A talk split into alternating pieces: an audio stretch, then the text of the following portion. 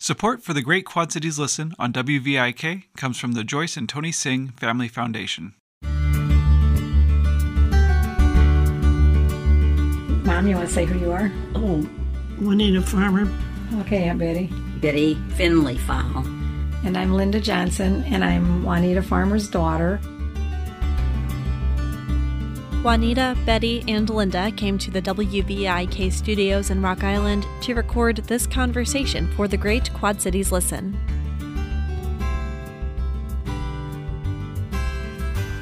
Mom and Aunt Betty, can you tell me a little bit about your childhood? Like, where did you live when you were a kid? Do you want to go first? Go ahead, Aunt Betty. well, uh, I've lived in Hampton all my life. I was born in Hampton, and I always claimed the post office because after we moved out of the house there, it became the first post office in Hampton. And they put up a flag, and I always thought that was in my honor. Mom, you were born in Southern Illinois? I was born in Southern Illinois, You were born in Samoth, weren't you? in Samoth, Illinois. Then when you moved, you moved up here, like we I were. moved up here to Hampton when we were four year, I was four years old. So then I lived there for You lived there in Hampton most of all. You're growing up till you and Dad got married. Well, what did you do for fun when you were kids in Hampton? Tell me about the clamming. I want to hear that story. Well, I think the our main thing was always the river was where we did most of our inter, you know fun, and that was we all learned to swim in the we river. would swim in the river. We all learned how to swim in the river, Yeah. and uh, and then Juanita came up with the idea that we could find pearls in the clams. Oh yeah. yeah. We So used to she boil out those organized that. clams. And we used to boil them out, didn't we? Yeah, And then look for pearls. build a fire We and never then found any. put the clams in the fire, get them out of the mud, but we never found a pearl. No. I don't. I don't know. Remember if the dam was built yet? The or dam not. was uh, it was built. I can remember it being built, but what year was that?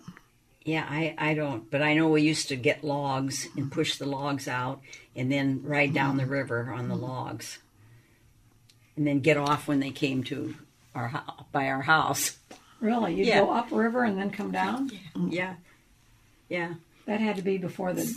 I dam think was that built. yeah. Sometime I think that the dam wasn't there because the current wasn't that strong. current would have been. Yeah. Yeah, that's right. Because then you guys ice skated in there too, didn't you? Oh yeah. Oh yeah, Yeah.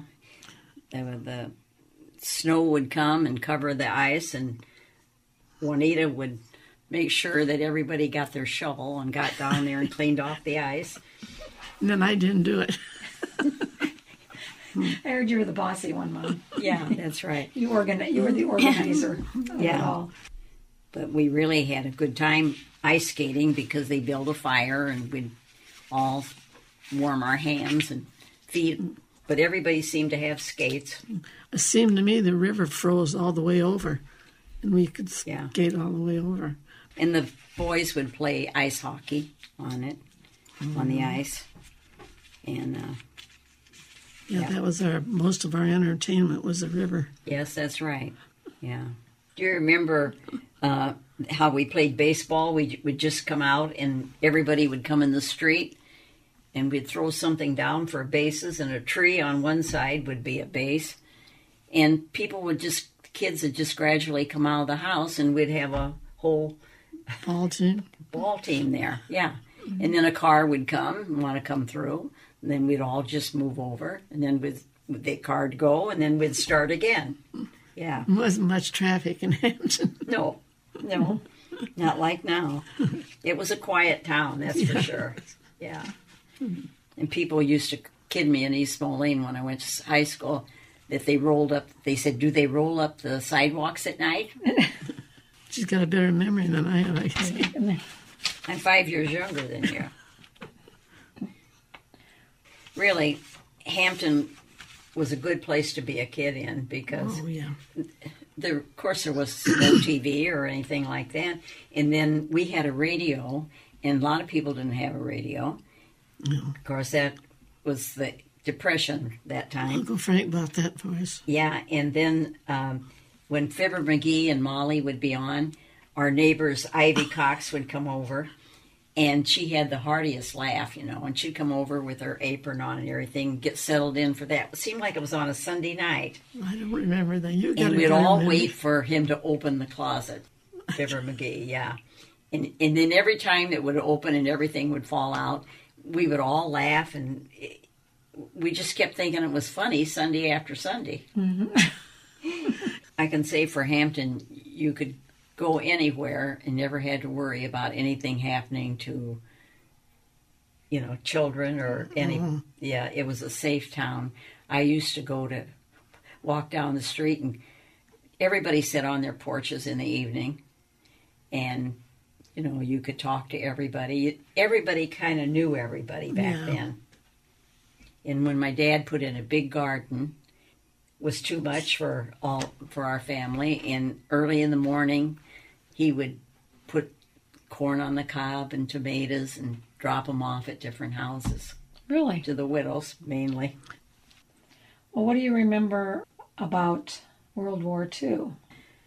all of a sudden there weren't any more boys in the town that's when juanita and betty went to chicago Yeah. Where'd you work in Chicago, Mom? Uh, it's Standard Oil Company, Standard Oil of Indiana, it was called. Up in Chicago? Yeah, on Michigan Avenue. they landed good jobs both of them Yeah, we did because i don't know why you a lot of did people. Yeah, No I was men, maybe. gonna- yeah, I'm gonna say a lot of 'em were gone then in the service, and yeah, we used to go every Saturday night out to the uh, Fort Sheridan. That was where The US they had Ocean. dances every Saturday night. So But they had dan- USO dances up there? uh, every Uh-huh. Saturday night.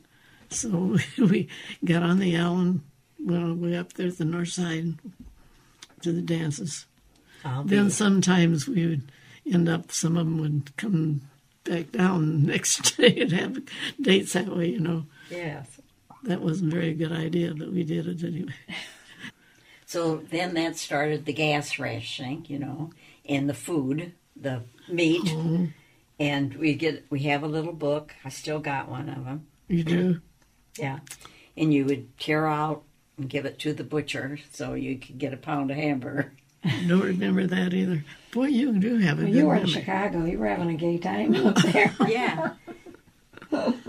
and then gas was, and then when I went to high school, I had a friend that would get, he thought he was getting in my good graces, and he would give me uh, gas. Take it. that you, yeah, that you could get so many gallons of gas. Oh. Yeah. So, But you only had eyes for Uncle Don. no, I had eyes for him, but he didn't have eyes for me. John, but he was gone. They were all gone. yeah, in service. Where was Uncle Don in the service at? England. Oh, he was in England. stationed in England with the Air Force. hmm And Dad was in England for a bit, but then he went to Germany. He, Oh, he was yeah. in the army. Yeah, he was in Germany, and I don't think he ever wanted to go back. No, yeah, that was. He was. Where was he? He was in England too for Well, a but while. he, he told me he was in the second wave. He didn't go on Normandy, but he went Yeah. in the second wave. And then when he came back, when Bill came back, your dad, then he put his name on the list for a car. So see, you had to wait months, but veterans were supposed to have first choice, unless you had a job that you had to get to work. You know, it's a certain job. And I don't know how long he had to wait for that car. We kept waiting and waiting. Yeah. Was that the Blue Goose? Yeah. Yeah. Well, thanks for coming along and and sharing everything with me. Okay.